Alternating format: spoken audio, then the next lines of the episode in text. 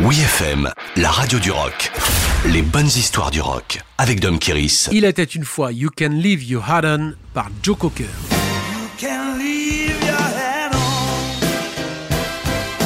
Si le nom de Randy Newman ne vous dit pas grand-chose, en revanche, il y a de grandes chances que vous connaissiez ses musiques à travers quelques films à succès comme Ragtime, Toy Story et peut-être Monster et compagnie.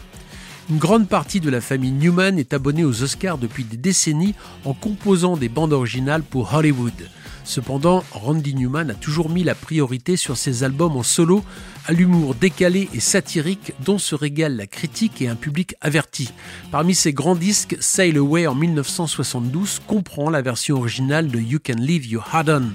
Cette dernière a été écrite comme une blague pour un homme qui demande à sa femme de se déshabiller à l'exception de son chapeau mais elle est devenue sérieuse quand Joe Cocker s'en est emparé pour le film 9 semaines et demie, sorti en 1986. Pendant que le héros de Woodstock s'arrache les cordes vocales sur ce lancinant rythme cuivré, l'affolante Kim Basinger s'exécute devant un Mickey Rourke subjugué. Rarement une chanson aura été autant associée à une scène de film.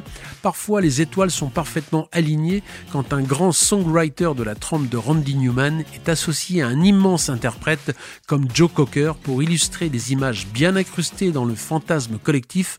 On dit chapeau bas aux artistes.